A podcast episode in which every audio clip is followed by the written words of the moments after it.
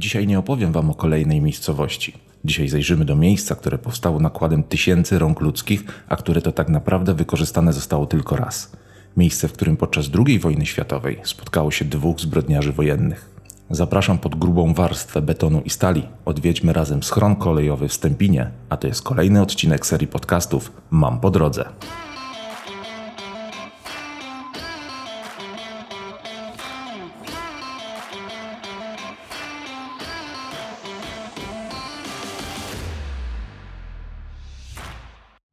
Tunel w Stępinie, nazywany schronem numer 1, ma 393 metry długości i ściany miejscami przekraczające 2 metry grubości.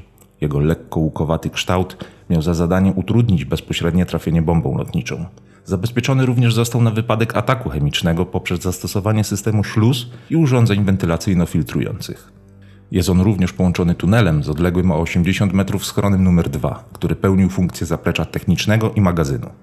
Tunel kolejowy w Stępinie wraz z położonym nieopodal lotniskiem, pięcioma żelbetowymi schronami bojowymi, drewnianą willą przeznaczoną dla najwyższych rangą wojskowych wchodził w skład kwatery głównej Adolfa Hitlera o nazwie Anglesade, czyli obszar południe. Ale po kolei mamy rok 1939. W Niemczech stworzono system wykorzystujący pociągi sztabowe do nadzorowania działań taktycznych na froncie, które pełniły rolę centrów dowodzenia. Takie pociągi posiadali do dyspozycji m.in. Hitler, Goering, Himmler, Ribbentrop, a także członkowie najwyższego dowództwa Wehrmachtu. Takie składy, pomimo że posiadały swoje własne uzbrojenie, były dość często narażone na ataki z powietrza, więc żeby takowe ryzyko zminimalizować, zaczęto budować dla takich pociągów specjalne schrony.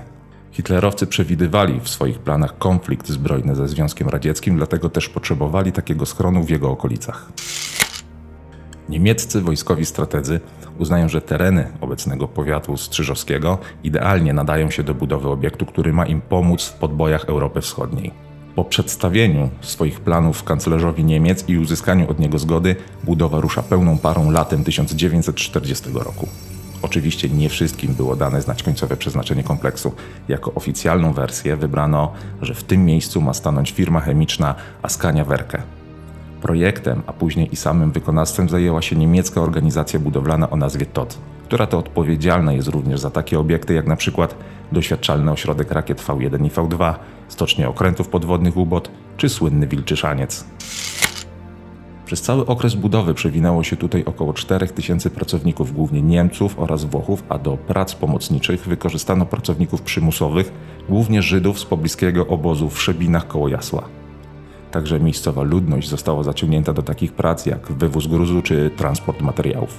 Większość z przymusowych robotników została później rozstrzelana pod Warzycami.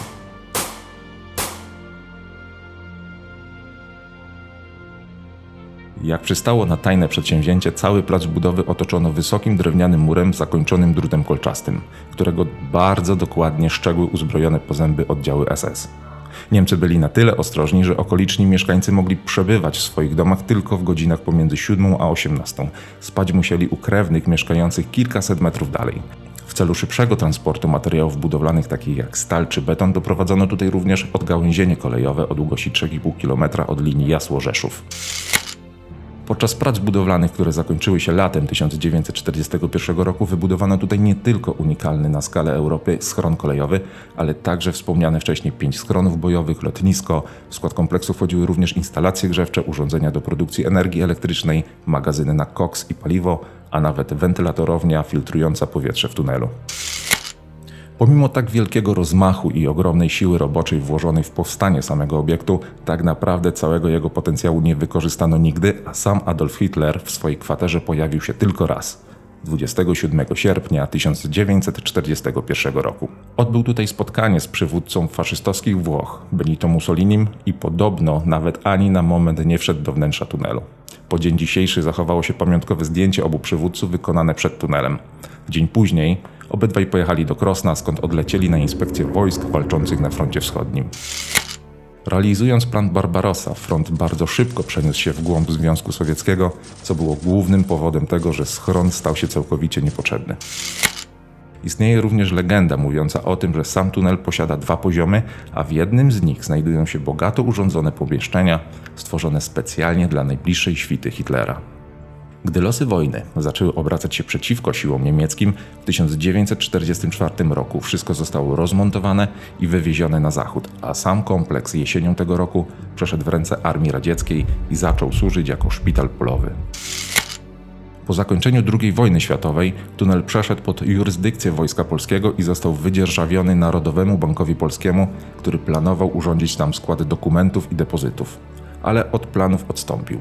Później rolnicza spółdzielnia produkcyjna otworzyła tutaj pieczarkarnię. W roku 2000 całość przekazano gminie Frysztak, by po remoncie tunel oddać do celów turystycznych. Dotarłem również do informacji, z których wynika, że w czasie wojny na terenie schronu miało dojść do montażu pocisków V2, które później pociągami miały być transportowane do oddalonego od Stępiny o około 50 km tajnego poligonu w Bliźnie. Czy to prawda? Pewnie nie dowiemy się tego nigdy, bo takową wiedzę zabrał ze sobą do grobu Hermann Göring, który podobno do Stępiny przyjeżdżał parę razy. Aby zwiedzić wszystkie zachowane do dzisiaj fortyfikacje, możemy skorzystać z pieszej trasy turystycznej nazwanej Kwatera Dowodzenia Południe, ciągnącej się na długości 2 km. Do jej przejścia będziemy potrzebować około półtorej godziny, a z trafieniem na nią nie będziemy mieć żadnych problemów, gdyż zaczyna się ona zaraz przy głównej drodze. Oczywiście dokładną lokalizację jak zawsze znajdziecie na moim blogu Mam po drodze EU. Ciekawostką jest również, że od wielu lat przy schronie kolejowym w Stępinie odbywają się zloty militarne, a także pikniki historyczne połączone z inscenizacjami walk okresu II wojny światowej. Mam nadzieję, że taki troszeczkę inny odcinek podcasta przypadnie Wam do gustu i że kiedyś razem wspólnie odwiedzimy jeszcze inne ciekawe miejsca, które owiane są nie tylko nutką tajemniczości, ale również i naszą wspólną polską historią. Zapraszam na mojego bloga, social media i oczywiście na kolejny odcinek podcasta Mam po drodze, który jak bardzo dobrze wiecie, już niedługo.